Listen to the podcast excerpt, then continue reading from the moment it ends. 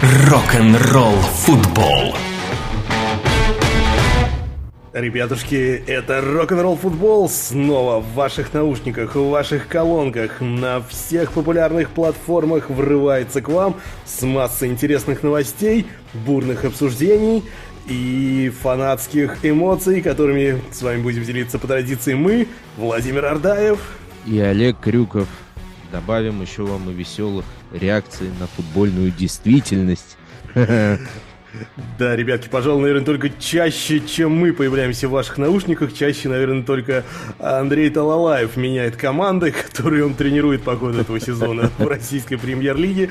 И вот третья, вот не знаю, Владимир, как ты, я что-то на своей памяти не припомню такого в чемпионате России, что один тренер три команды по ходу сезона тренировал.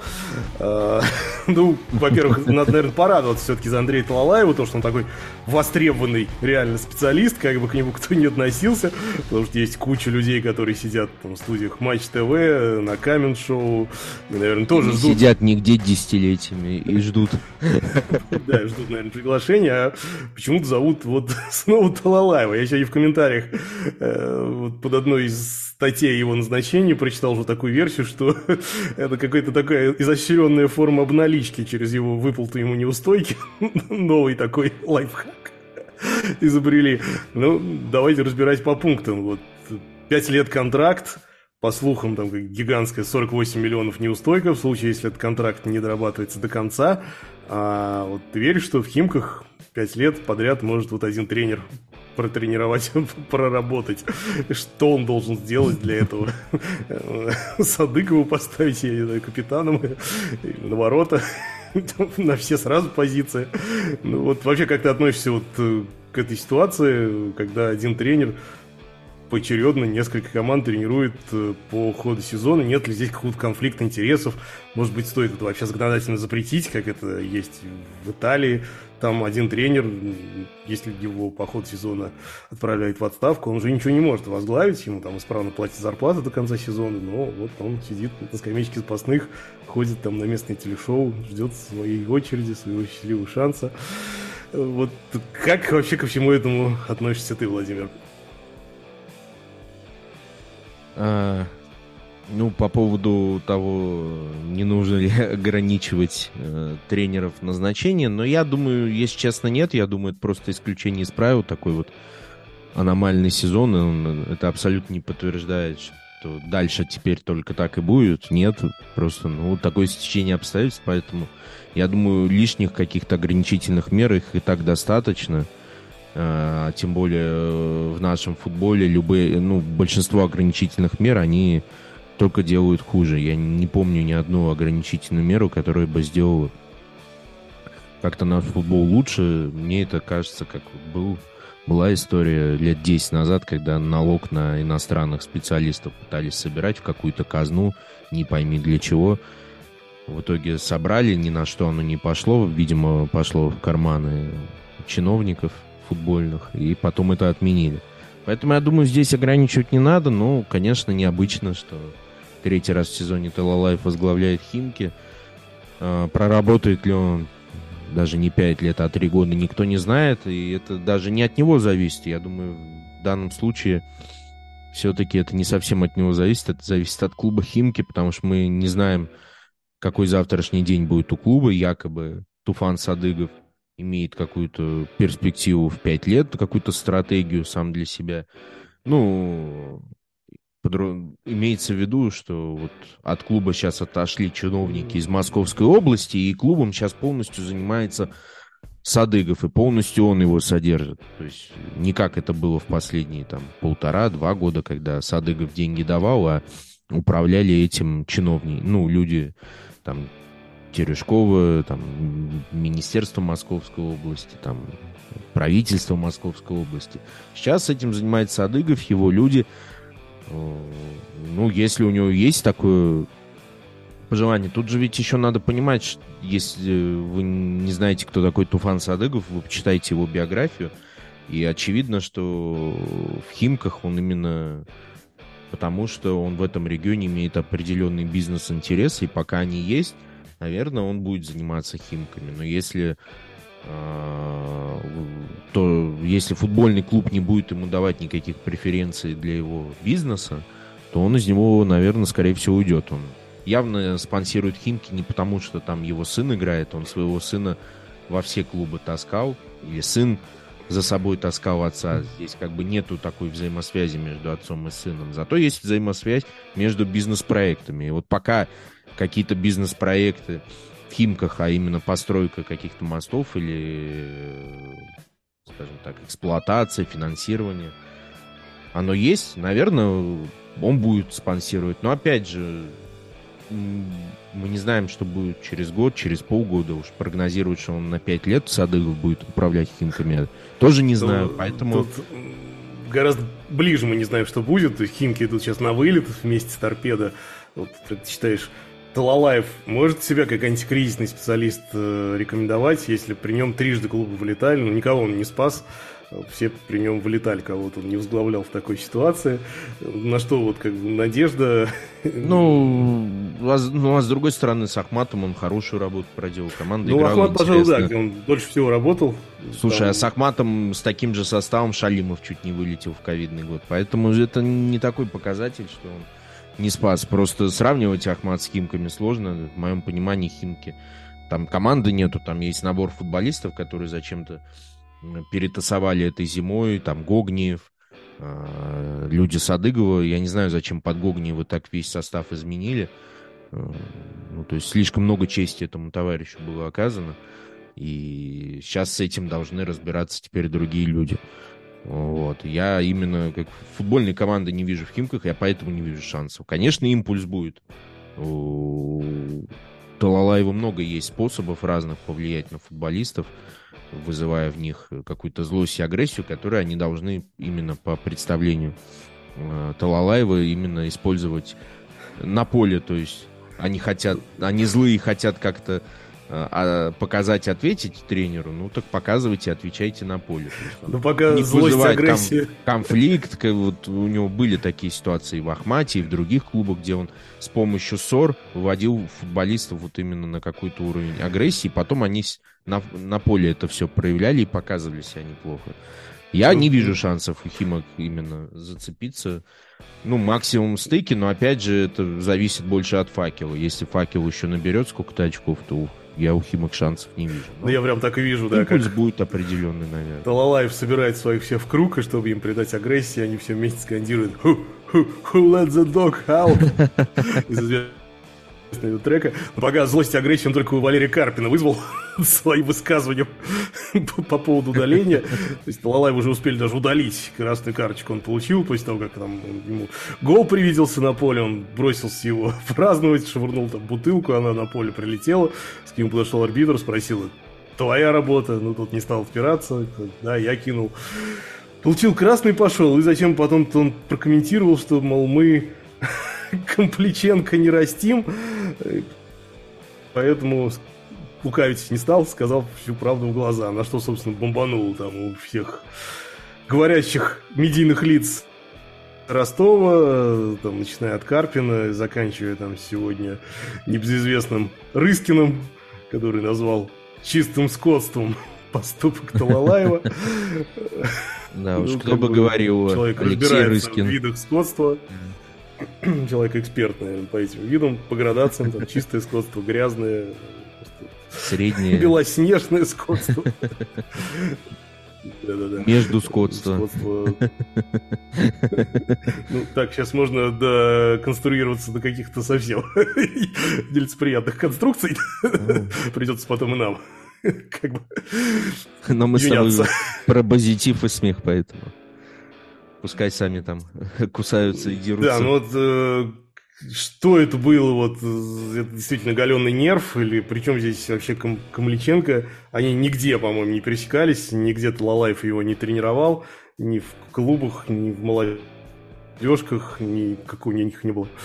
Общей истории, вот за, зачем он задел чужого игрока, или вот он пытался тем самым там Ростов дестабилизировать, может быть, перед важным матчем с. Что это было, вот, по-твоему? Ну, может быть, э, максимум, где пересекался, это только когда соперничали команды друг с другом. Может быть, во время матча какие-то были ситуации, которые Талалаева, может быть, во времена Ахмата или Торпеды, я не помню, они, по-моему, не пересекались. Нет, в Торпедо не пересекались.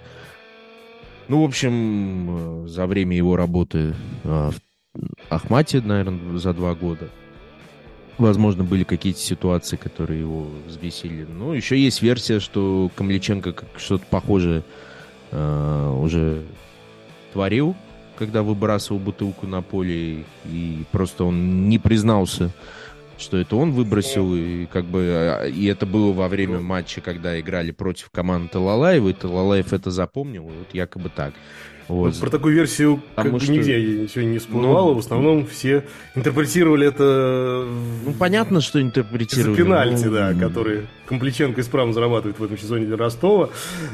Но вот был на портале Спортсом буквально вчера разбор с бывшим судьей Лапчикиным, то есть из 14 пенальти, которые Ростов в этом сезоне получил право пробить, к 13 вообще вопросов никаких нету, это вот сторонникам теории заговоров. Другой вопрос, что Камличенко какую-то новую форму ныряния изобрел. То есть, если раньше там спец по этому делу Соболев, например, считался, там, или другие наши дельфины, то теперь вот такой вот вар-пенальти, когда э, на варе выглядит, как будто на игроке нарушили правила, то есть он так отважно подставился, при этом громко и протужно заорав и упав. Вот с другой стороны, все в рамках правил. Надо быть аккуратней, не поддаваться на провокации.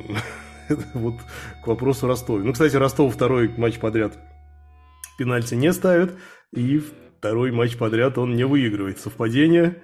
Не думаю. А что думаешь ты по этому поводу, Владимир? Э, хороший матч был у Ростова с Зенитом. Вот как раз по качеству мне очень понравилось. И как раз здесь у меня именно по качеству игры к Ростову претензий не было очень. Хороший прессинг был, все остальное. Пенальти, ну, пенальти вот именно в той ситуации, которую все обсуждали, его не было. Поэтому я думаю, здесь ничего такого нет, тем более если даже Лапочкин признал, что все пенальти, которые были назначены в сезоне, они э, правильные, ну, 90, больше 90 процентов правильно. Это больше говорит о том, что здесь вопрос не в том, правильно или неправильно назначать пенальти. Мы как бы здесь должны фокус сменить на то, что клуб, как будто бы, как и Ростов, именно занимается целенаправленно трени... тренируя вот эти вот ситуации, где игрок должен именно правильно падать, чтобы это выглядело как на ну, какие-то ухищрения, которые позволяют вот реально получить фол и получить пенальти ворота соперника. Вот вот у меня скорее здесь могут быть вопросы, что Ростову не хватает во многих матчах качества игры, и Карпин такое ощущение, как будто вместо отработки вот этих игровых историй, он больше ав- автоматизирует историю, ну, то есть э, они до автомати- автоматизма э, дорабатывают историю с тем, чтобы Камличенко правильно подставлялся и все такое. И вот это мне не очень нравится. Ну, Карпин в этом, естественно, не признается, как ну, вот это именно так выглядит. Да, пенальти чистый, но никто в нашем чемпионате целенаправленно вот именно вот эту историю не ищет. Никто целенаправленно, специально не ищет все возможности пенальти. Но только есть Соболев любит падать, но Соболев сам по себе это не надо тренировать. Вот, поэтому очень странная история. Просто неустойчивый сам по себе. Ну, вот, кстати, как прохалка тоже. Почему-то в Динамо Камличенко не падал, он не забивал. Какой-то странный был, но такими вещами он в Динамо не занимался. Ну, ком- комплекция такой человек, вот Халк как бытность игры в РПЛ тоже от малейшего соприкосновения падал, но все дело просто в том, что у него центр тяжести был так устроен, с его комплекцией действительно сложно было стоять на ногах. Возможно, Компличенко тоже там какую-то особую э, методику, программу в фитнес-клубе э, использует, с тренером занимается, и перекачали ему какие-то определенные части тела, и вот сложно ему устоять на ногах. Но, тем не менее, счет 0-0 паритет в 9 очков между «Зенитом» и «Ростовом» так и остался. Ничья, наверное, скорее в пользу «Зенита», потому что матчей стало меньше, а результат, отрыв все такой же. Ну и, наверное, с большой долей вероятности уже понятно, кто в России станет чемпионом в этом сезоне. А вот чего не скажешь о ППЛ. Там окончательно как-то все приняло интригующий вид, к сожалению, для болельщиков Арсенала. Арсенал второй матч подряд э, э, упускает победу. И вот теперь по раскладам компьютер опять проанализировал возможные исходы. 34% всего дают вероятность им на то, что они все-таки станут чемпионами. К сожалению, опять вот подарок они сделали Ман-Сити. Обидно потеряли очки в матче против Вест Хэма. Там уже на 10-й минуте казалось, что игра сделана. 2-0 они вели. И, судя по всему, потом просто потеряли концентрацию. Потому что через 2 минуты Вест Хэм сравнял. И настоящая драма там в концовке развернулась. И в итоге 2-2. До этого были яркие такие же 2-2 с Ливерпулем, когда Арсенал тоже пустил преимущество в два мяча. И вот теперь у Сити есть один матч в запасе, но если Сити его выигрывает, то там всего одно очко остается разница между ними. А совсем скоро решающая очная встреча на Этихаде. Вот, Владимир, как ты оцениваешь шансы теперь Арсенала на чемпионство? Сможет ли в очном противостоянии команда Артета что-то противостоять набравшему просто бешеную форму Сити, бешеную форму Холланду, который там бьет уже все рекорды по голам. Очередной дубль вот он положил в минувшем туре. Светит ли что-то Арсеналу, или же вот красивая, казалось бы, сказка будет с грустным концом? Ну, сложно сейчас сказать. А, на данный момент видится, что да, а, Сити, Сити выглядит фаворитом матча, который будет 26 а, апреля сыгран на Этихаде. Потому что и календарь, если мы смотрим, несмотря на то, что Сити сделал отличный задел для того, чтобы пройти дальше в Лиге Чемпионов, о чем мы дальше поговорим – все равно у Сити календарь полегче в оставшейся части сезона, а у Арсенала тут и Сити, и Ньюкасл, и Брайтон. Челси я не беру, потому что Челси они обязаны в нынешнем виде обыгрывать. Вот. Из самых легких остается только ближайший матч домашний с Саутгемптоном, с законченным аутсайдером. И вот тут они просто обязаны брать свое. А у Сити, в принципе, Фулхэм, Вестхэм, Лидс, Эвертон, Челси и Брэнфорд. Ну, то есть теоретически Сити должен брать 100% очков. И еще домашний матч с Арсеналом, который тоже на многие вопросы ответит. Но сейчас чисто психологически, конечно, видится преимущество на стороне Сити. Но просто я пока не готов сделать стопроцентный прогноз, что именно Сити фаворит, потому что когда последний раз они играли в очную встречу, по-моему, в феврале я Сити выиграл на Эмирейтс тоже казалось, что сейчас Сити может переломить ситуацию и обогнать Арсенал, но в итоге Арсенал как бы не сломался и дальше э, начал побеждать, набирать очки и двигаться уверенно. Но вот здесь, возможно, да, тот самый, та самая ситуация, где у Сити лучше психологическое преимущество, и Арсенал очень болезненно потерял сейчас в двух подряд матчах. Дерби с Ливерпулем, казалось бы, выигранный матч – но во втором тайме много упустили и заслуженно упустили опять же победу. Вот, там еще и пенальти был не забит Салахом, то есть, в принципе, те, теоретически Ливерпуль вообще мог выиграть. А, с Вест Хэмом, конечно, нельзя было терять очки. Вест Хэм в этом сезоне очень тяжелый. Несколько раз был на волоске от увольнения Дэвид Моэс, но умудрился Вест Хэм спасти почти проигранный матч. Конечно, это психологический еще удар по Э, Арсеналу. Поэтому это матч, ну, то есть матч Сити это вот как матч такой ментальный за чемпионство. Если Арсенал как-то сдюжит и не проиграет, то у Арсенала есть шанс. Если Сити выиграет, то, скорее всего, Сити, потому что Сити, в принципе, для того, чтобы стать чемпионом, надо все свои оставшиеся матчи в АПЛ выиграть, в том числе и с Арсеналом. То есть у Сити абсолютно понятная история, абсолютно понятная дорога для того, чтобы достичь результата. И эта дорога называется «ты сам от себя зависишь». Вот Сити сам от себя зависит. Это как в сезоне 18-19, когда Сити с Ливерпулем шли вровню, и вот Сити буквально все свои матчи там 10 матчей выиграл и обогнал на одно очко Ливерпуль. Вот он также в, в очной встрече обыграл Ливерпуль, и дальше все зависело от того, э, что Сити должен выиграть все свои матчи. Он выиграл. Были тяжелые матчи, я помню тогда. Суд... Тяжелейший матч с Лестером, когда Сити доминировал, атаковал, но не мог никак забить, и в конце Фернандинho с дальнего удара или компании принесли победу. Тяжелейшую. Поэтому здесь у Сити есть четкое четкое видение. Ну, у Сити, да, есть еще небеспоримое преимущество на длинной дистанции. Это глубина состава, чего мы не наблюдаем у Арсенала. И вообще, как бы, остается впечатление, что он наелся в команду уже. Сака с тем же его незабитым пенальти в последнем матче ну, кажется, что все, как бы уже он ну, вот у них, возможно, ментально нету вот этого опыта борьбы за чемпионство, которого чемпионство 20, да, 15 то, что... лет не было. И эта команда создавалась называть... последние три года, и она хорошая, но вот этого опыта борьбы за чемпионство еще нет. И, конечно, в этом плане у Сити ну, неоспоримо больше опыт.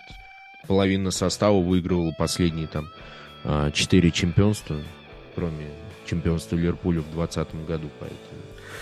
Ну, то, что вот называть принято чемпионским характером, чемпионской игрой, то есть вот именно концовку таких да. матчей, которые не удаются, которые не складываются, их как-то на морально-волевых дожимать. И вот в этом и есть признак чемпиона. Ну, здесь, собственно, да, вот как бы история каждый год пишет нам такие сценарии. уже подозревали, да, если раньше Netflix, это была борьба Сити с Ливерпулем, то сейчас борьба с Арсеналом. Причем болельщики Арсенала, в принципе, в принципе, в долгосрочной перспективе смотрят с позитивом даже сейчас на эту ситуацию. И говорят, что ну даже если Арсенал займет второе место, они видят эту команду э, в долгосрочной перспективе, что они составят конкуренцию дальше Сити в борьбе за чемпионство. И, возможно, ей еще нужно там два трансфера. И вот тогда она дозреет и выиграет это чемпионство. То есть у них нет, знаешь, такого ощущения, что вот если сейчас не выиграют, то не выиграют никогда. Такое же часто бывает применительно к командам. Когда ты чувствуешь, что это вот именно тренерская команда, и вот один винтик там, один футболист уйдет, или там тренер, или еще что-то уйдет, и все, команда развалится. Здесь как, как бы видят как Андрей мол, команда молодая, а, а команда правда молодая, игроки, в принципе, у всех долгосрочные контракты. В принципе, ну, я не вижу, чтобы Арсенал кто-то там захотел раздербанить. Поэтому, в принципе, позитивный настрой болельщиков я разделяю, потому что другие команды более турбулентны. Но вот Манчестер Юнайтед, может быть, в следующем сезоне к ним присоединиться в этой борьбе. Ну да, учитывая, что сейчас из травмированных Манчестер Юнайтед можно еще отдельную команду собрать, тем не менее показывает достойный футбол. То ли будет в следующем сезоне. Но тут, знаете ли, свят место пусто не бывает. АПЛ, она тем, пожалуй, выделяется из всех остальных топовых лиг, топ-5 лиг, то, что здесь чуть вот Челси, например, сдал позиции с этим своим э, ну, не буду выражаться, каким менеджментом, кстати, там, непонятным, тремя составами, которым там, негде раздеваться, нормальный тренировочный процесс даже проводить. Как свято место пусто не бывает, здесь вот э, чуть качественный менеджмент получше стал у двух команд, одна из которых еще и топового тренера э, себе отцепила. Я сейчас про Астон Виллу Брайтон говорю, как они ворвались в топ идут за шестерку, борются, там, да, Еврокубков рукой подать. Э, вот э, такой феномен, да, этого года, фантастический прогресс. И у Астон Виллы, и у Брайтона. В Астон Вилле нам всем хорошо знакомый Эмери. Выстроил из нее настоящую машину, и мчат они в чемпионском просто графике, и вот в минувшем туре разгромили Ньюкасл со счетом 3-0. И показывают, в принципе, шикарный футбол. Вот эти фирменные контратаки Эмери, высокий прессинг, быстрая доставка мяча вперед. Есть Эмери поставил свой топовый футбол. В очередной раз передавай привет Артему Дзюбе, наверное. Э, ну, не знаю, является для него мотивация это или нет.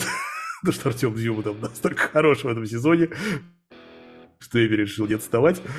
Ну, все отмечают, аналитики, даже бессмертный Елагин, что такой сильный Астон Виллы, ну, никто не видел еще в АПЛ, ни в одном сезоне из тех, что нам довелось лицезреть своими глазами. Ну, никогда она так классно не играла. Вот, вот здесь вот, Владимир, продолжай твои мысли, развивая. Вот тут ты видишь какой-то некий крепкий фундамент, такой зацементированный, то, что это не развалится, не пропадет и в следующем сезоне, будет только нарастать. Или же вот, вот это вот и есть как раз тот самый пример тренерской команды, которая, если не сейчас, то никогда. Вот если сейчас вот что-то у них там не получится зацепиться за Еврокубки, то следующего шанса еще там 55 лет придется ждать. Вот как тебя остановило, что думаешь по этому поводу?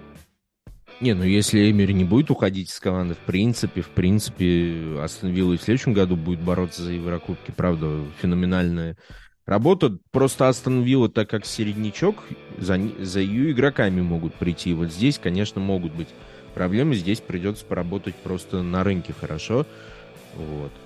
То есть тут надо будет удовлетворять требования Эмери по части футболистов, но именно в плане его тренерского момента. Главное его не терять самого. И Астон Вилла точно будет наверху, потому что казалось, что со Стивеном Джерардом Астон Вилла сможет делать скачок вперед, потому что Джерард такой был весь перспективный. Но в итоге все закончилось местом внизу таблицы, он был уволен, и вот взяли Эмери, и Эмери доказывает, что он, конечно, первоклассный тренер – и, возможно, самому Эмире комфортнее вот именно в таких командах работать, потому что до этого он да, также да. поднял Где? великолепно Вильяреал, и мы восхищались их игрой в Лиге Чемпионов в прошлом сезоне. Ну и в чемпионате тоже на уровне всегда Еврокубков шли. Поэтому... То есть, да, сейчас вот как раз хотел подметить, что Астон Вилла играет вот, да, абсолютно Астон такой же футбол. Да, она играет выбил такой Баварию же футбол. в прошлом году, да, который ты там, вот правильно говоришь, она играет в такой же футбол. У Вильяреала, возможно, просто чуть больше скамейка была, но в целом и тут и Дэн Донкер есть, и Эмiliano Буэнди, и, конечно, Оли Воткинс, про которого все говорят, который в этой, ну, после чемпионата мира забил 13 мячей, ну, фантастические результаты. И команда вообще забивает 18 матчах подряд, 5 побед подряд. То есть команда на таком еще и фоне. И главное, главное, что, э, что абсолютно ему не нужен был тот же Каутиньо, который, казалось бы, должен был, был стать лидером Астон Виллы. И но у него не получилось им стать, и он премьере особо и не играет.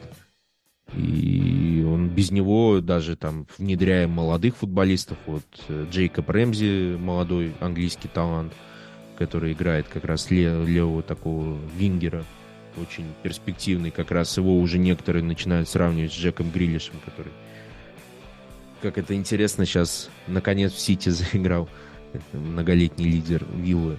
Поэтому только огромная радость, респект Эмери, что нашел, находит свои команды, делает их самобытными и, главное, делает их претендентами на попадание даже не просто в Еврокубки, то есть математически Астон Вилла еще вполне себе э, претендует на то, чтобы занять так тоже четвертое место. Ну, то есть если Ньюкасл сейчас будет тормозить или Тоттенхэма не хватит сил, потому что Тоттенхэма сейчас, по сути, без тренера, он команду до конца сезона доводит помощник Конта, я не считаю, что это очень э, хорошая идея.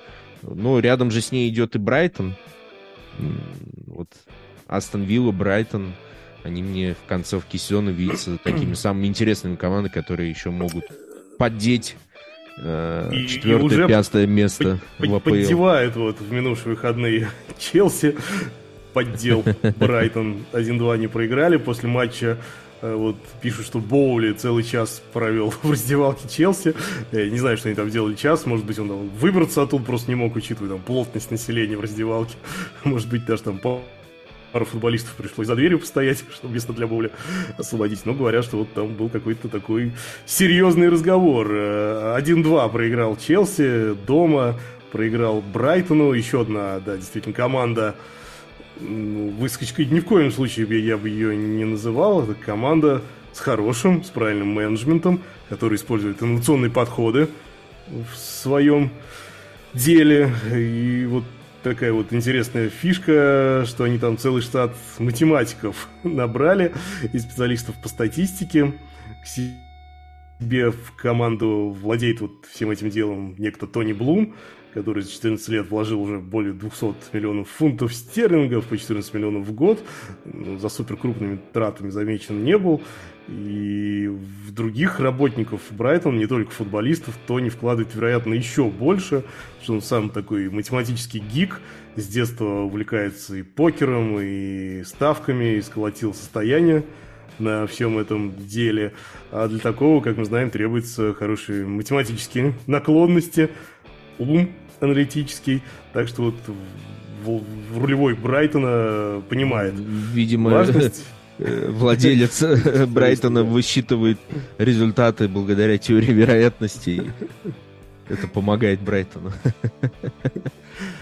Э, ну, около 200 человек у них трутится вот в штате компании, которая оказывает консалтинг-услуги Брайтону Старлизард. Если вкратце, то они помогают другим вот своим клиентам обыгрывать букмекеров, находя какие-то слабые места в линиях, анализируя их, там, ищут вилки. И вот никто не раскрывает, чем же они помогают Брайтону, но, вероятно, помогают находить еще и талантливых игроков, какие-то водные скаутам предоставляют. Ну и заваливать, наверное, их кучей аналитики, все это прогоняется через специальные программы. Вот, э, собственно, нейросети уже и к футболу приблизились. А вот представляешь, если Химки, например, чат GPT возглавит в следующем сезоне вместо Андрея Талалаева. А, я не знаю, кого там. По РНН Миджорни нейросеть, которая будет картинки рисовать им с тактическим планом на игру. Но я, кстати, не думаю, что сильно хуже будет. Представляй, там, чат GPT сгенерировал мотивационную речь перед матчем и ее там голосом я не знаю кого, Гарика Харламова, как в самолетах лоукостера Победа, зачитывает, озвучивает. Ребята там поводили хоровод и пошли на поле. ну, вот, шутки шутками, а через год вернемся к разговору, посмотрим, кто был прав, как глубоко нейросети технологии проникнут во все сферы, в том числе и футбольные. Ну да, Брайтон мы еще раз респектуем. Команда идет вот прям Да, и я бы еще бы, кроме вот этих всех инновационных технологий, конечно, отметил бы работу Роберта Дедзерби, человек, который смог не просто не упустить, а приумножить все то, все то хорошее, что сделал Грэм Поттер. Да, сейчас кажется, смешно звучит, что Грэм Поттер смог что-то крутое сделать, но давайте все-таки не злорадствовать. На самом деле мы сейчас видим по тому, что, дел... что происходит с Челси, что даже на фоне Поттера может быть хуже, потому что с Поттером даже уже стала какая-то система, какой-то стиль видится у Челси, и поэтому все-таки Поттер хороший тренер, ну просто не получилось Челси, возможно, ему надо вот в таких командах работать. А Дедзерби, он делает вот эти шаги вперед и явно себя готовит к тому, чтобы сделать следующий шаг вперед, он круто работал в Сосоло, одна из самых играющих команд в Италии была, э, доходила там до полуфинала Кубка Италии, э, некоторых футболистов продавала, там и Распадори, который сейчас в Наполе, и Скамака, который в Англию, в Вестхэм уезжал, и Дефрейль, в общем, и, между прочим, Локотелли, который стал крутым опорником, который помог Италии выиграть чемпионат Европы, это все работа Дедзерби, поэтому я, в принципе, с удовольствием на него посмотрел в том же Ювентусе, если Ювентус наконец когда-нибудь решится убрать непотопляемого Аллегри. Мне очень нравится, потому что вот эта ставка на агрессивный футбол с прессингом, опять же, э, быстрый скоростной футбол – Э, для Италии, ну, для Италии последних лет это уже не так удивительно, все-таки некоторые, многие итальянские тренеры стараются, ну или, по крайней мере, зарубежные тренеры привносят вот этот атакующий футбол в Италию, там Иван Юрьевич, э, Тарина тоже такой футбол пропагандирует. Поэтому Дедзерби молодец. Э, я не думаю, что это какое-то там везение, в принципе, по всем метрикам, особенно в последнем матче 26-8 на Стамфорд-Бридж, но это же это уничтожение Челси. И 2,33 XG, и у Челси меньше одного XG. Ну, ребята, это просто уничтожение Челси. И как они Ливерпуль обыгрывали по три мяча, забивая там 3-3, играя на Эмфилде. И мне нравится там ренессанс определенных футболистов. Вот Дэнни Уэлбек, который э, всегда казался незабивным нападающим, но он и у Поттера забивал, и сейчас э, выполняет такую роль определенную Джокера, тоже забивает. Вот Челси забил. Э, то есть у него и футболисты прогрессируют. Я думаю, что Дедзерби в будущем будет рассматриваться во многие большие клубы. По крайней мере, он этого заслужил. Ну и до всем известных событий он и в «Шахтере» классно работал. Они вышли в групповой этап Лиги Чемпионов, э, боролись с Реалом в, в, прошлый, в прошлом розыгрыше Лиги Чемпионов. При нем спрогрессировал Мудрик, тот самый, который был продан за 100 миллионов э, в Челси. Да, Мудрик сыграл мало матчей, я про это говорил, что какая-то странная был, оценка была произведена этого футболиста, но он его поставил в основу, прям ярко выраженно, он при нем забивал, отдавал, поэтому классный тренер, я бы вот его с удовольствием в Ювентус взял бы. Обратите да внимание думаю, что... на него. Да, обратите внимание, господин Садыков тоже возьмите себе на заметку. Глядишь, когда-нибудь, когда вернетесь в РПЛ, чуть поменяется вокруг, может быть, можете себе тоже позволить. Вот. Э, но, а вот буквально пару минут ранее мы про букмекеров заговорили, о том, что вот контора владельца Брайтона помогает их наказывать, как пишут на профилях каперских сайтах телеграм-каналов, накажем букмекеров да сейчас затащим. А вот букмекеров-то ВПЛ принялись серьезно наказывать и запрещать. Такой громкой новостью. Вот 18 из 20 клубов АПЛ, на минуточку самой богатой футбольной лиги мира, проголосовали за полный отказ от рекламы букмекеров. Это приведет э, в отдаленной и не очень-то перспективе к потере солидной части доходов. Что по оценке лиги, вот титульное спонсорство букмекеров, размещение, в частности, на игровой форме, приносило клубам до 60-70 миллионов евро в год. Тем не менее, британцы принимают такое волевое решение, отказываются вот от этих денег букмекеров. И здесь вопрос, который любили раньше задавать на одной телепередаче, которая выходила на YouTube, а теперь выходит там где-то далеко. Что будет дальше? Что, собственно, нас ждет? Ну, ВПЛ вот как-то постепенно, с умом ко всему этому делу подходит. До сезона 26-27 они растягивают реформу, отказываясь постепенно от части рекламы букмекеров. Для нас, наверное, изнутри России это что-то мега дико кажется, потому что у нас, ну вот лично мне остается ощущение, последний год особенно, что букмекер там единственный спонсор всего, что у нас есть. Спонсор футбольных клубов, спонсор э, футбольных телеканалов, спонсор Камен Шоу, спонсор блогеров. проекта Гурскай, который за деньги футбета делает, блогеров, телеграм-каналов. То есть никакой другой рекламы я не вижу, кроме букмекеров. Есть там достаточно агрессивные вставки на всех спортивных сайтах. Есть мимо этого нельзя пройти абсолютно. То вовлечение дико идет и дико назойливое. И я не знаю, это как бы кем надо быть, чтобы на это внимание не обращать. Тем более там так вот еще настойчиво вдалбливают, что футбол не футбол, если ты не можешь на него поставить. Но у меня давно уже вот эти мысли зреют, что почему ставки рекламу, вот эту назойливую букмекеров, не ограничивают так же, как рекламу алкоголя, рекламу табачных изделий который, да, окей, пользуйтесь, но просто так в прайм-тайм э, с использованием каких-то образов, э, цепляющих э, э, рекламы этого, нигде сейчас же в цивилизованном мире не демонстрируется. И я вот безмерно лично я обрадовался, что я не, не одинок в своих мыслях, и что все-таки вот в цивилизованном европейском мире к этому приходят. И отказ АПЛ от рекламы ставок – это часть э, политики британского правительства, которое давно хочет ужесточить регулирование азартных игр в Англии.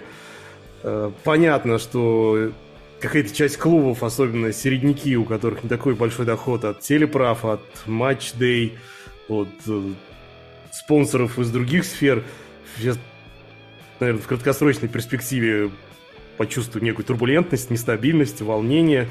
Но в целом, в глобальном плане, я считаю, что это единственное верное решение, потому что все мы должны понимать, что вот эти спонсорские контракты, то есть букмекеры не зарабатывают деньги, там, добывая полезные ископаемые, букмекеры не зарабатывают деньги, инвестируя в акции, в паевые фонды, в криптовалюты. Букмекеры зарабатывают деньги, э, те, которые по ту сторону экрана проигрывают рядовые футбольные фанаты, телезрители, лудоманы, у кого-то это все вливается, да не у кого-то, а достаточно огромного количества числа в лудоманию, в болезнь, в зависимость, что в итоге приводит к каким-то последствиям, сравнимым с наркотической зависимостью, это и потеря денег, и проблемы в семье, и в личной жизни. Ну, не сочтите такую минутку морали, но я считаю, что все-таки должно быть у всех понимание, что вот этот весь э, шик, лоск, золотой фонтан от букмекеров, который обрушивается как там, на английские клубы и на наши, и вот весь тот медиа-контент, который с деньги букмекеров делается, что эти деньги одним единственным путем букмекерам достаются, их кто-то проигрывает. И этот кто-то, возможно, э, очень страдает и достаточно большие неприятности использует, испытывает по этому поводу. Это настоящая болезнь, это зависимость. Вот, кстати, одно из тоже нововведений, которое мне понравилось в Англии, что обложат букмекеров социальным налогом, и 1% от их деятельности направят на исследование зависимости, способов э, избавления от игромании. Ну, давайте, наверное, к спортивным аспектам всего этого действия вернемся. Владимир, вот э, как ты считаешь, чем это обернется сейчас для английских середняков? Придется ли им затянуть пояса, или же не все так плохо, как кажется на первый взгляд?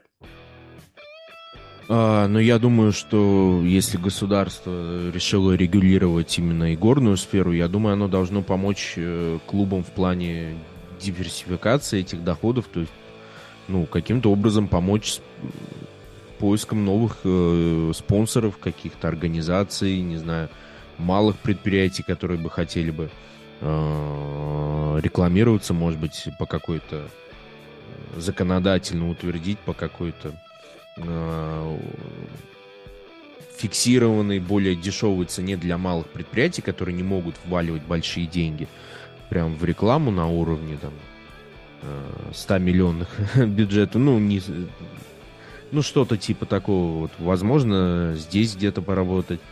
А, другой, с другой стороны, на самом деле, все-таки для клубов Англии это, это ну, больно, но не, ну, не так категорически больно, потому что основные доходы это все-таки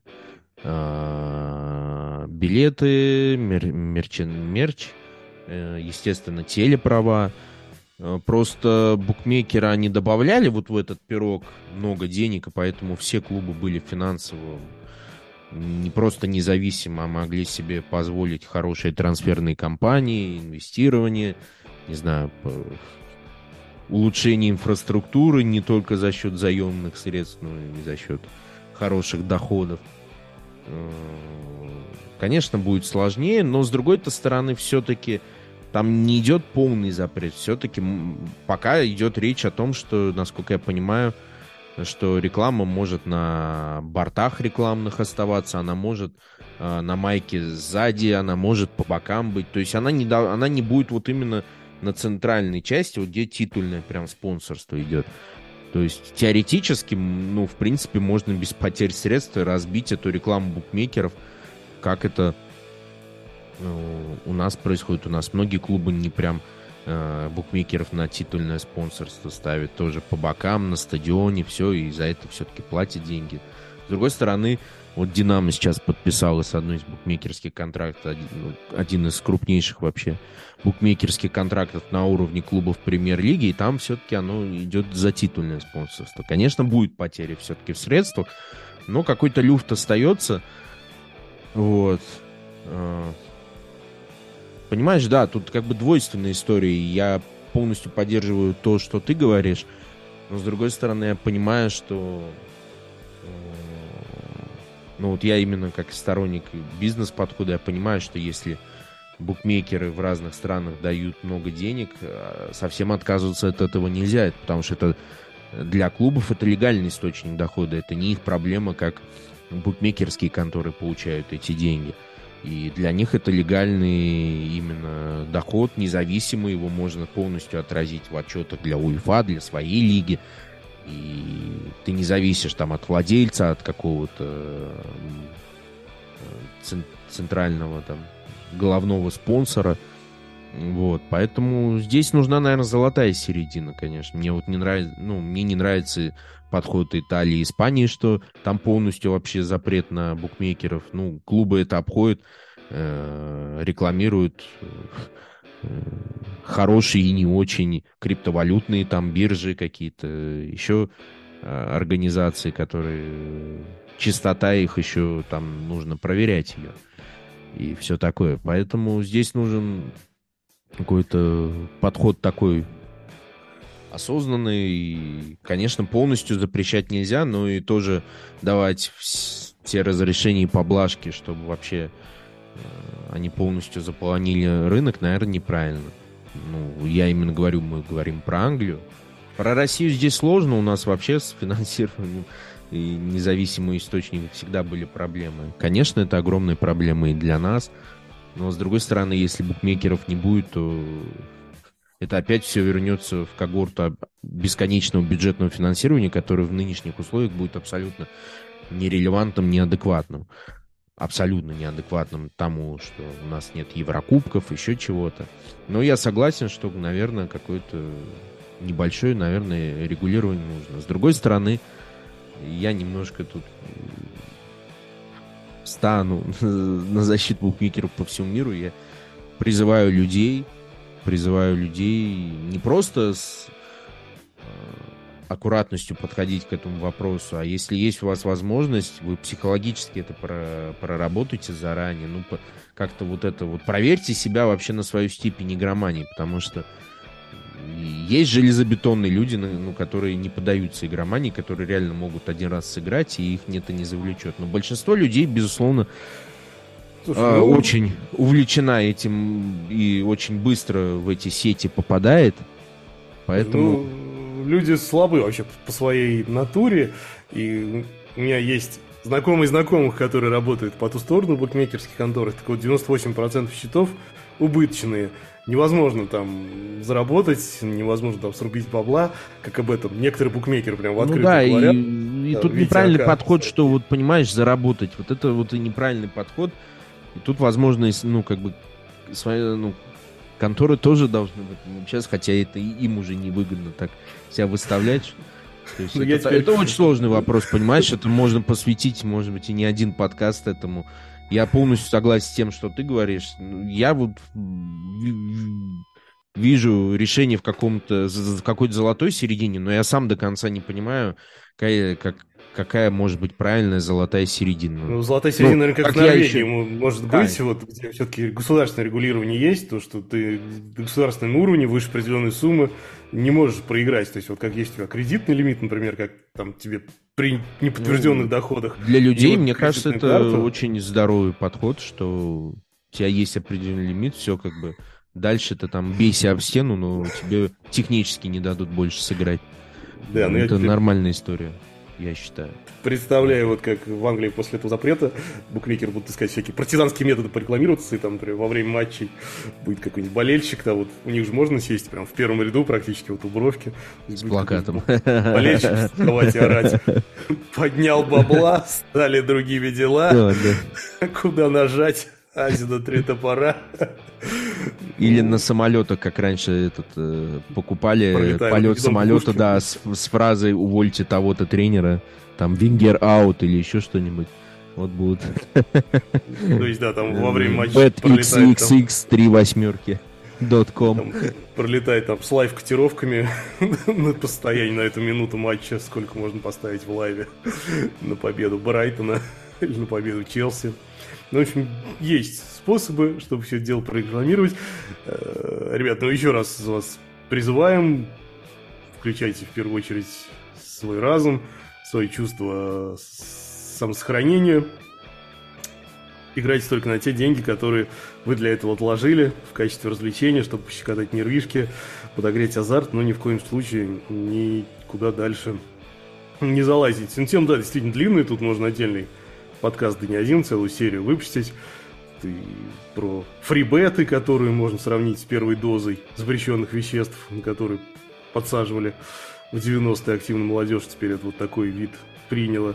И там про то, что, в принципе, чтобы зарегистрироваться, даже ребенку там не надо на первую-наперво подтверждать свою личность, там достаточно номер телефона подтвердить, а потом уже втягивается и там какие-то способы ищет верифицироваться. Много тут есть всяких вещей, которые требуют обсуждения, но давайте, наверное, все-таки не будем сейчас... Дозированно, дозированно. Так, дозированно, да, углубляться. Э, ну, тем более... опять же, стараемся про позитив больше. Давай про позитив. Есть век позитивная новость, которая тебя точно поднимет настроение. Я не знаю, какая была котировка букмекерская на то, что это случится, но тем не менее это случилось. Герта уволила Сандер Шварц, представляешь? И в третий раз назначила обратно Дардаи. При этом Герта идет последний в Бундеслиге. Вот так вот получилось. Вот, то есть вот Эмери ушел из Спартака выиграл трофей, а вот уйдя из Динамо, пока что вот такого не случилось с Сандер Шварцем. Ну, вот следил ли ты за его судьбой после ухода из Динамо? Почему не получилось в Герте? И не значит ли это... То сейчас и Динамо недоволен своим тренером, там разные фамилии уже звучат, перебирает их. Вот не значит ли это скорый камбэк и возможное воссоединение Шварца и Динамо в России? Да, Шварц наконец уволен, ну, наконец, это такой просто общий... Свобод... Э, Добби свободен. это общая оценка и ожидания от, от последних результатов Герты, которые... Ну, в принципе, весь сезон тяжелый у Герты, да. Ну, безусловно, я следил не так, чтобы каждый матч смотрел, но периодически какие-то матчи смотрел, просто было любопытно и просто как в благодарность одному из лучших тренеров современной истории «Динамо», хотелось, чтобы у него получилось сразу же в Бундеслиге. Ну, это его не первый опыт, он несколько лет в Майнце работал. Но Герта сама по себе очень противоречивый тяжелый клуб с ворохом проблемы.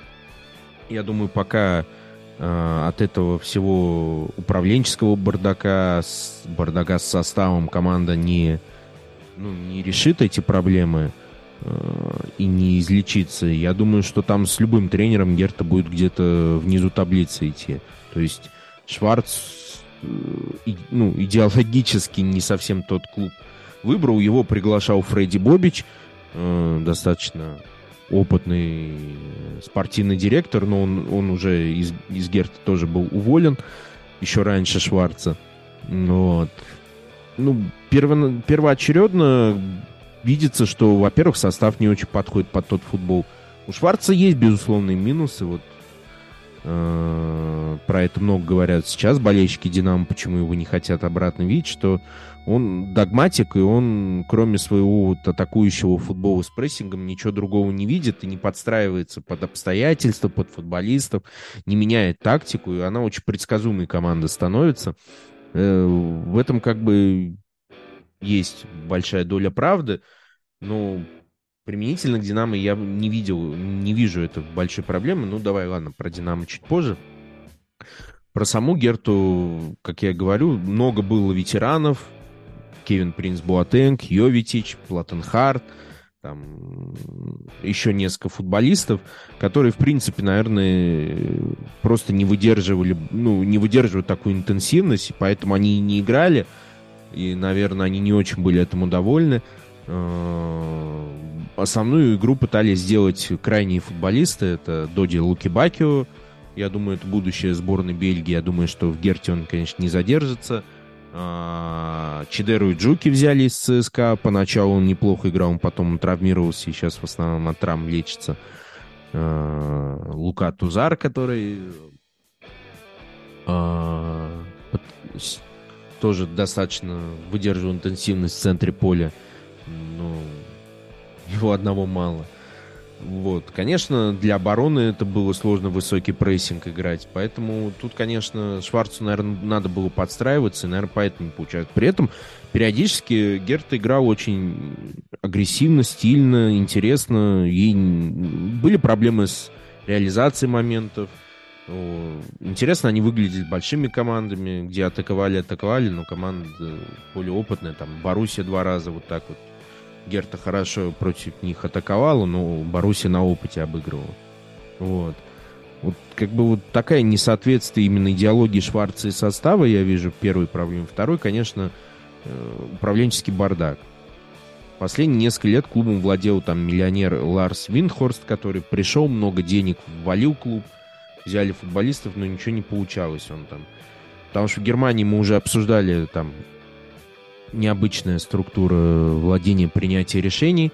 У Герта был, так, естественно, свой совет директоров.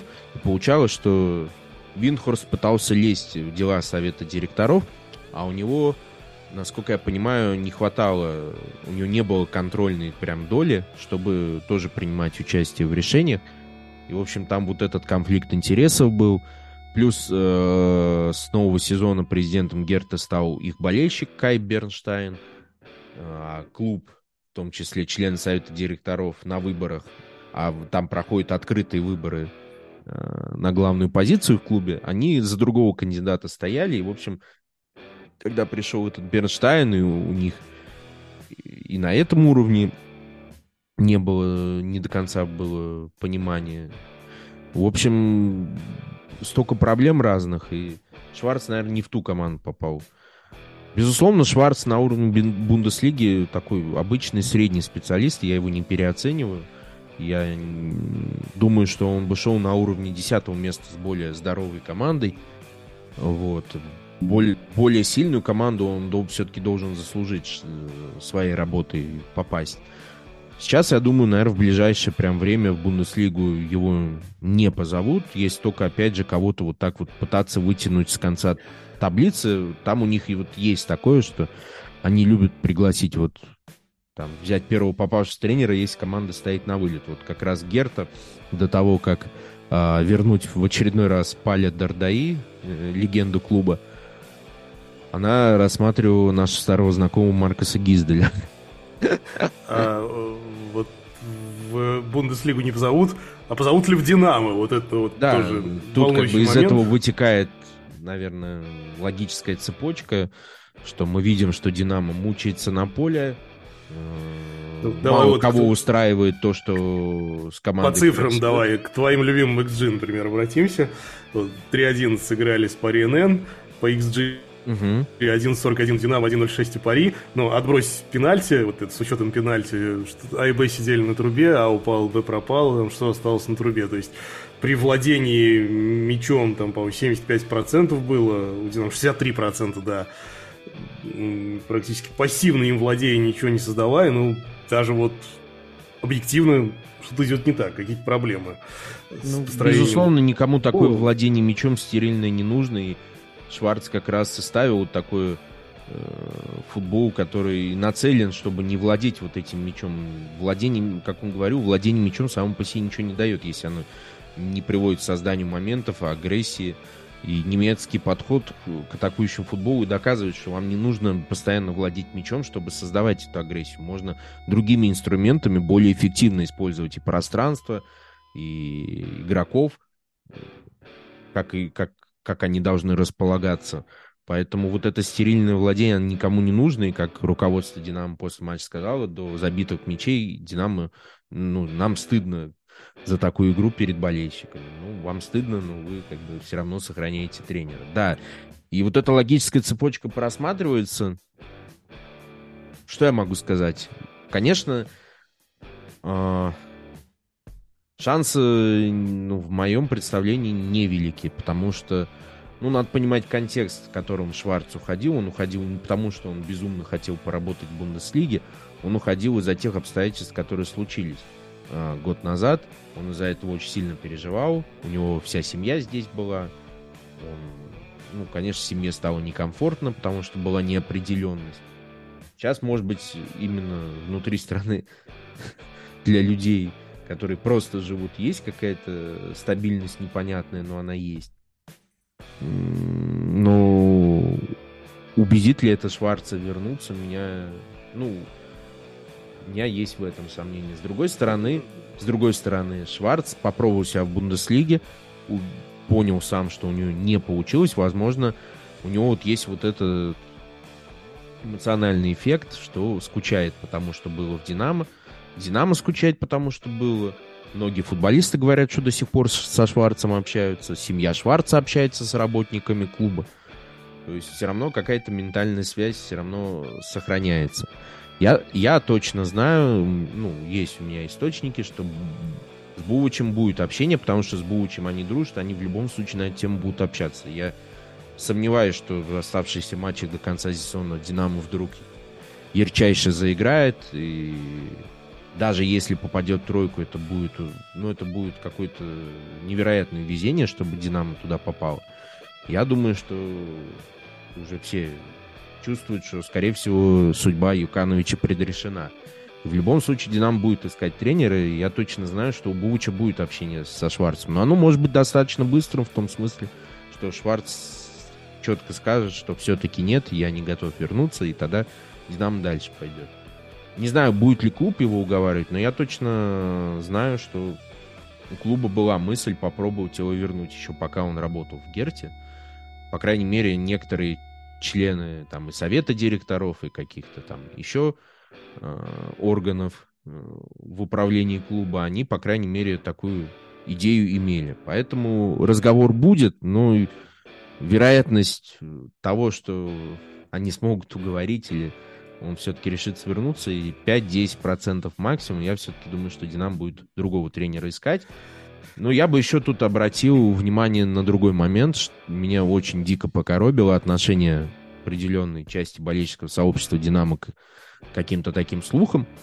Эм, почему-то больш, большая, большая часть болельщиков «Динамо» заняла позицию, что возвращать Шварца ни в коем случае нельзя.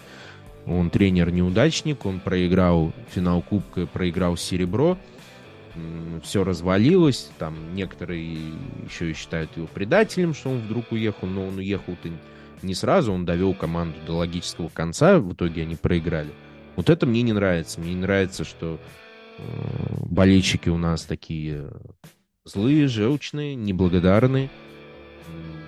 То есть люди забыли, что да, команда проиграла финал Кубка и проиграла битву за серебро, но команда заработала бронзу и попала в финал Кубка благодаря работе Шварца. Он создал эту команду, он как бы с ней проиграл. Не кто-то другой эту команду создал, это создал Шварц. Он объединял клуб. То есть его влияние фантастическое. Я не понимаю, почему люди не могут банально сказать спасибо, хорошо, вы не хотите его возвращать. Но я читаю про него какие-то гадости люди пишут абсолютно. Какие-то абсолютно друг, друг другу повторяют какие-то идиотские аргументы, которые разбиваются легко. Еще многие считают, да, еще очень распространено мнение, что это не Шварц, это Воронин все делал. Ну, мне вообще смешно становится.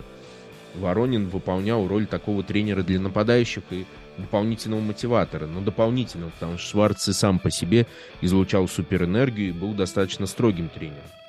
Он многое запрещал футболистам контролировал определенные вещи при внешней своей такой доброжелательности и душевности на футбольном поле он был профессионалом. Он многие вещи контролировал, поэтому у людей вот теряется вот эта логическая цепочка, и мне обидно, что они не могут испытывать такое чувство благодарности. Но, как бы завершая ну, вот эту тему, я, конечно, считаю, что, скорее всего, Шварц не вернется. Но если какие-то чудеса могут случиться, я бы еще бы раз на Шварца посмотрел. И вот этот бы второй бы заход всем бы все показал.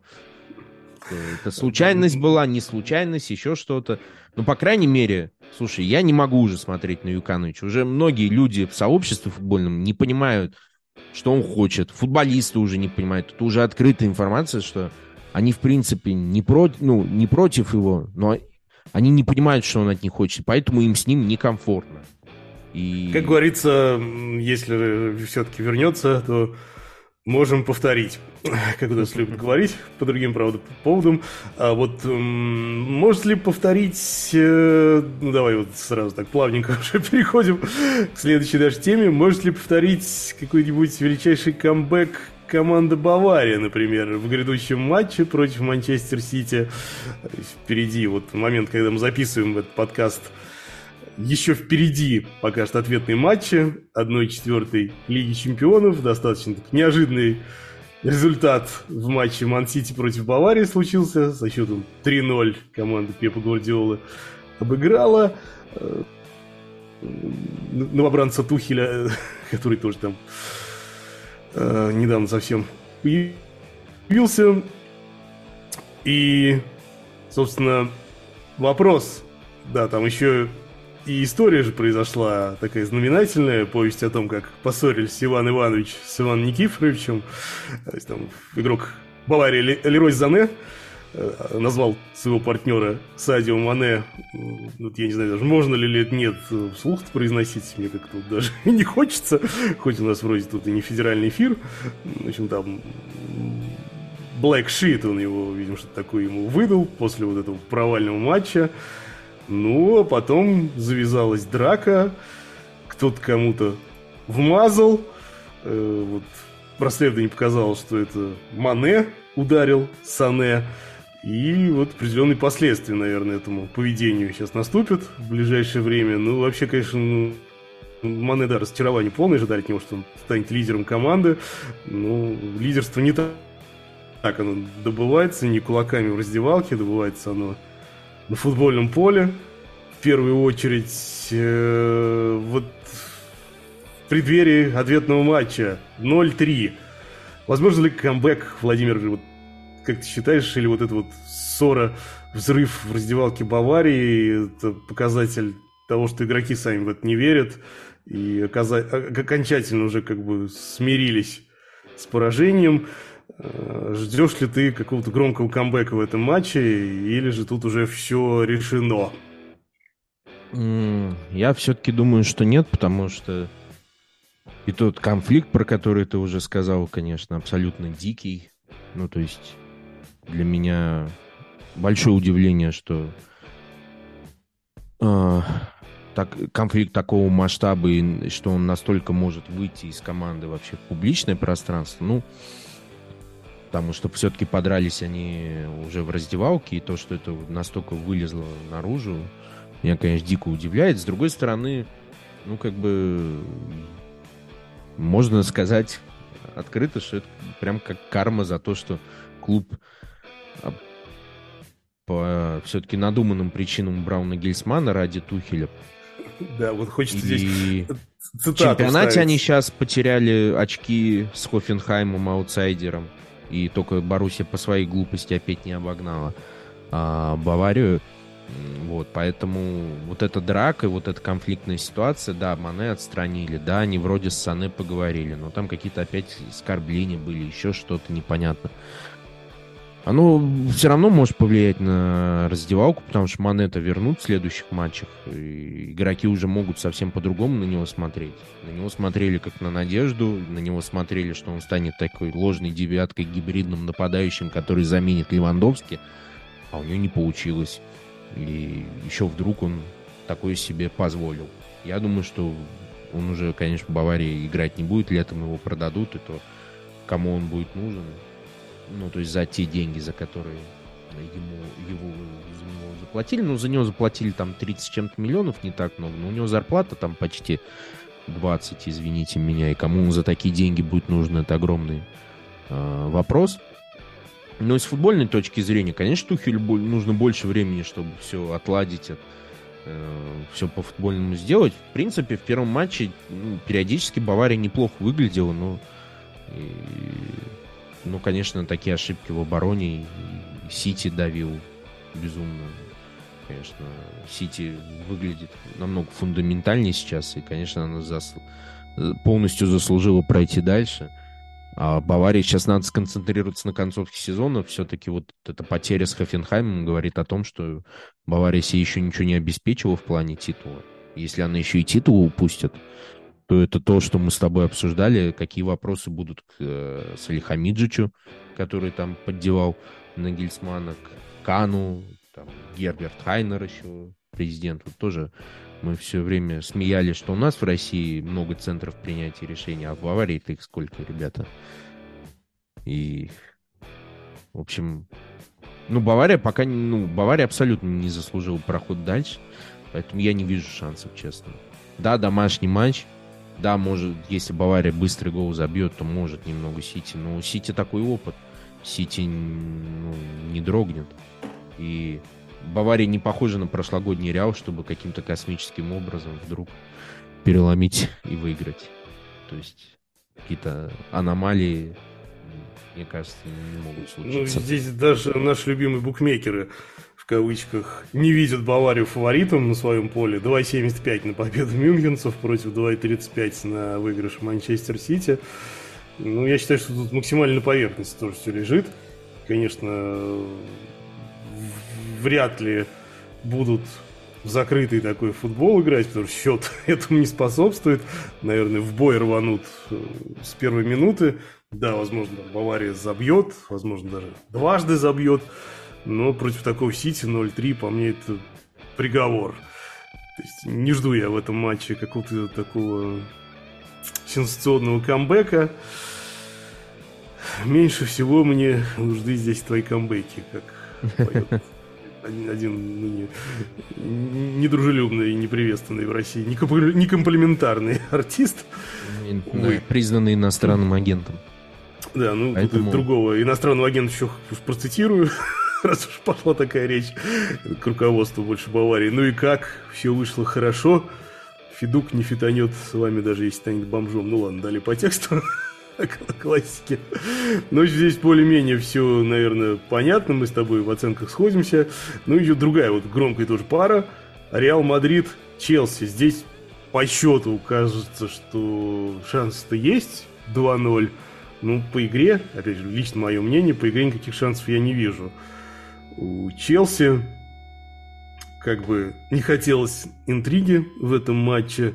Ну, Лэмпорт проиграл пока что все матчи, все три матча, которые Челси при нем играла, причем Челси там как и Вурхи, Вурви, не самые топовые команды-то как бы возят. И ну, матч с Вулверхэмптоном и Брайтоном да, были Брайтон. просто отвратительными.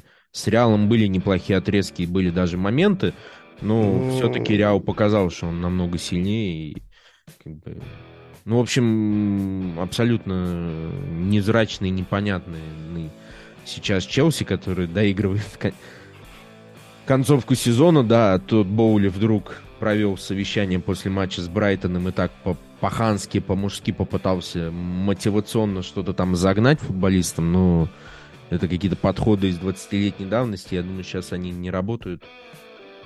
Как бы, ну, даже если они сыграют достойный матч э, дома с Реалом, ну, это как мы играли достойный матч в Еврокубках, но проигрывали. Ну, хорошо, Челси достойный проиграет Реалу. Дальше что?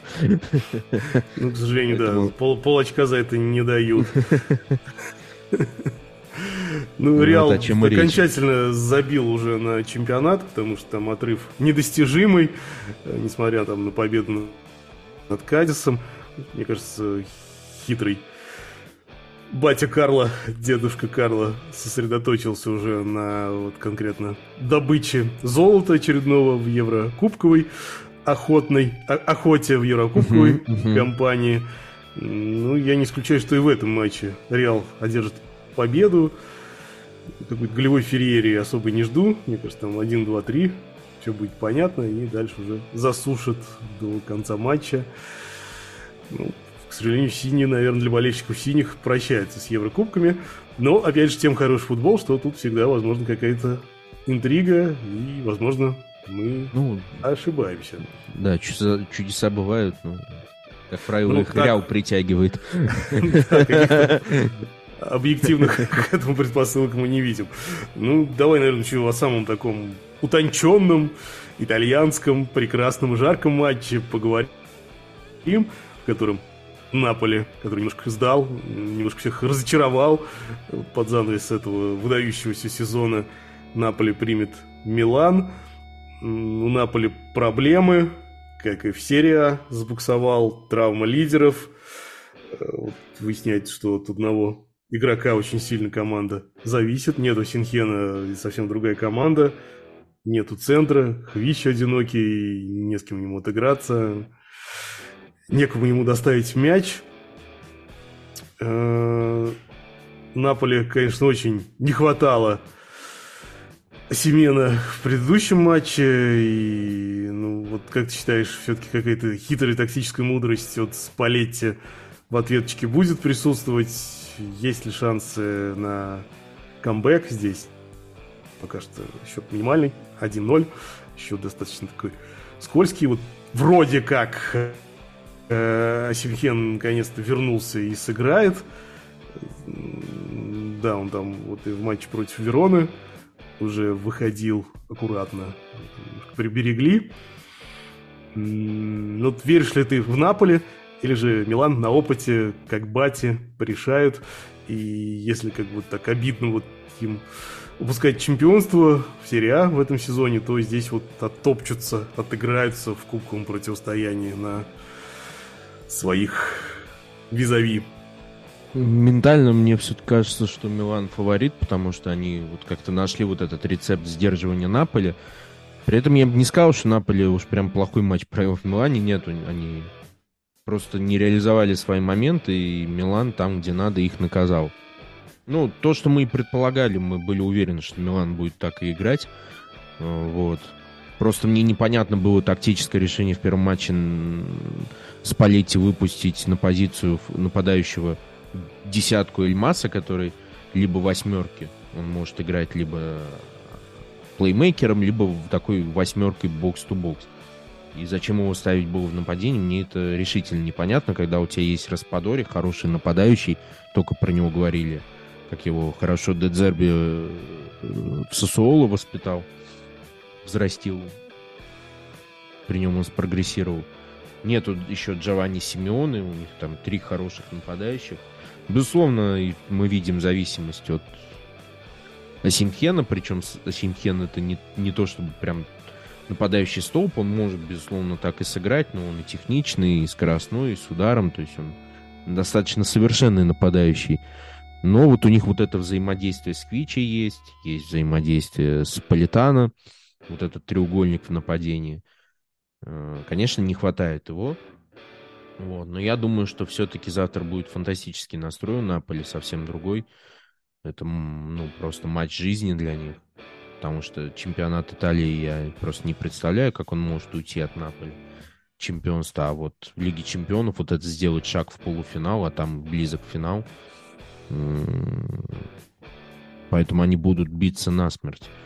Вот. Но Милан как-то вот умеет притянуть вот эту удачу, плюс еще и Миньян, конечно.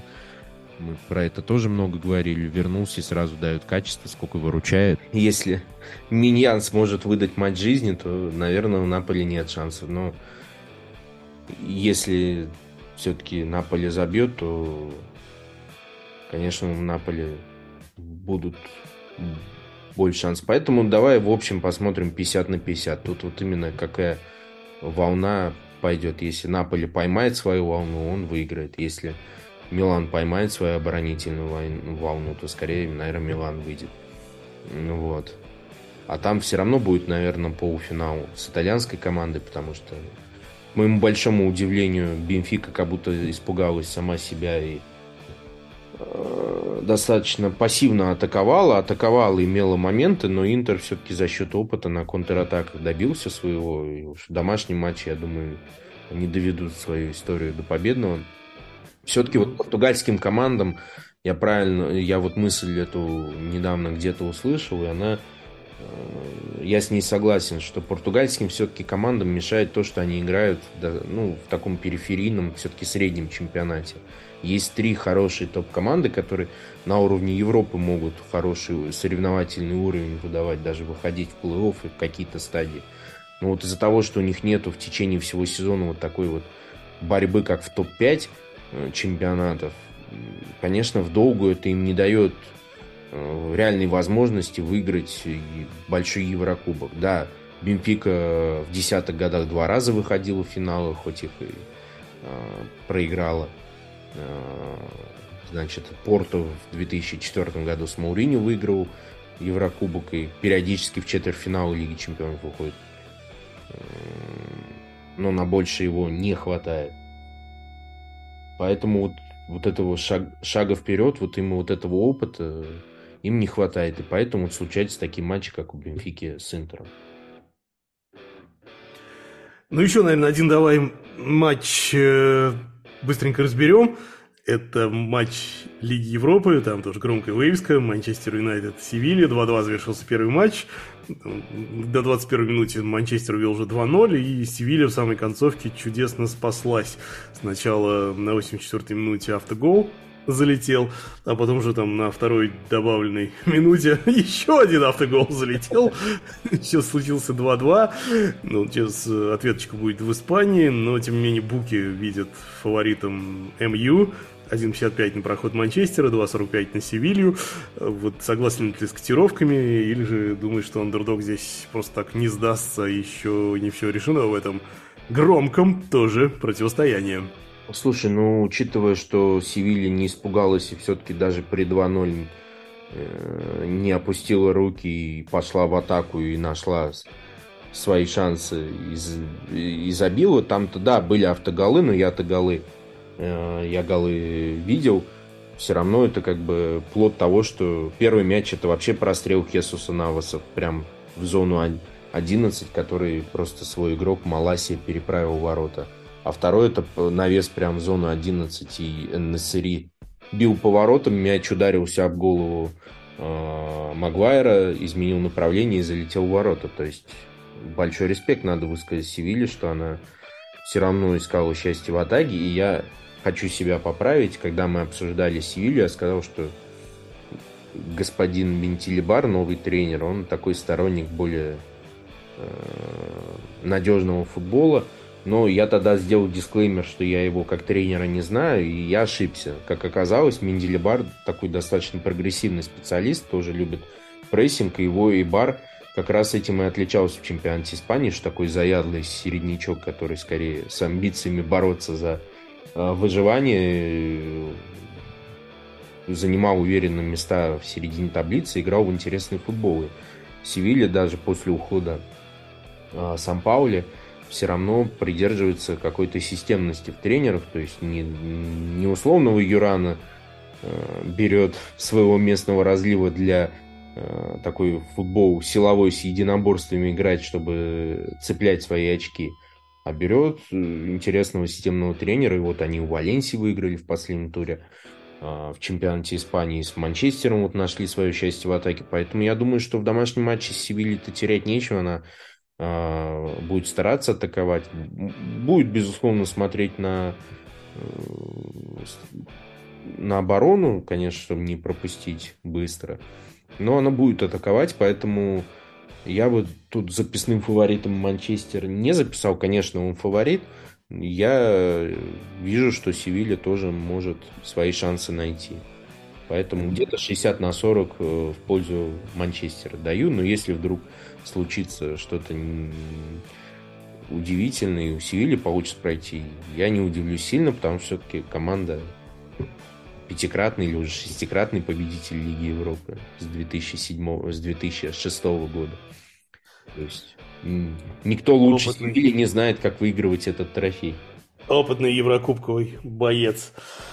Ребятушки, а мы очень сильно удивимся, если вы не поставите лайкосы, не подпишитесь на нас на тех платформах, которые вы используете для потребления подкастов, будь это Spotify или Яндекс Музыка, там есть такая кнопочка, сердечко, чтобы не пропускать новые выпуски. А еще круче будет, если вы найдете в Телеграме наш э, телеграм-канал Rock'n'Roll Футбол, в одно слово, как слышится, так и пишется.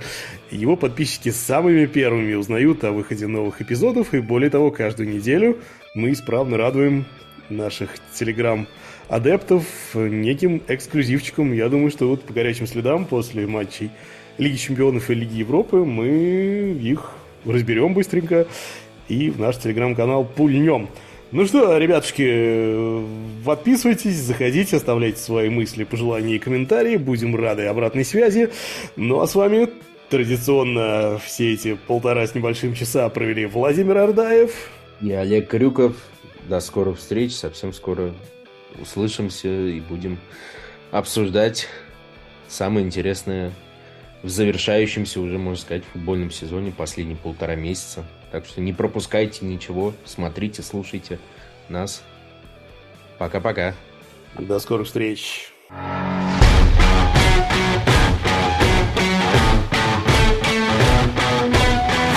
Рок-н-ролл футбол.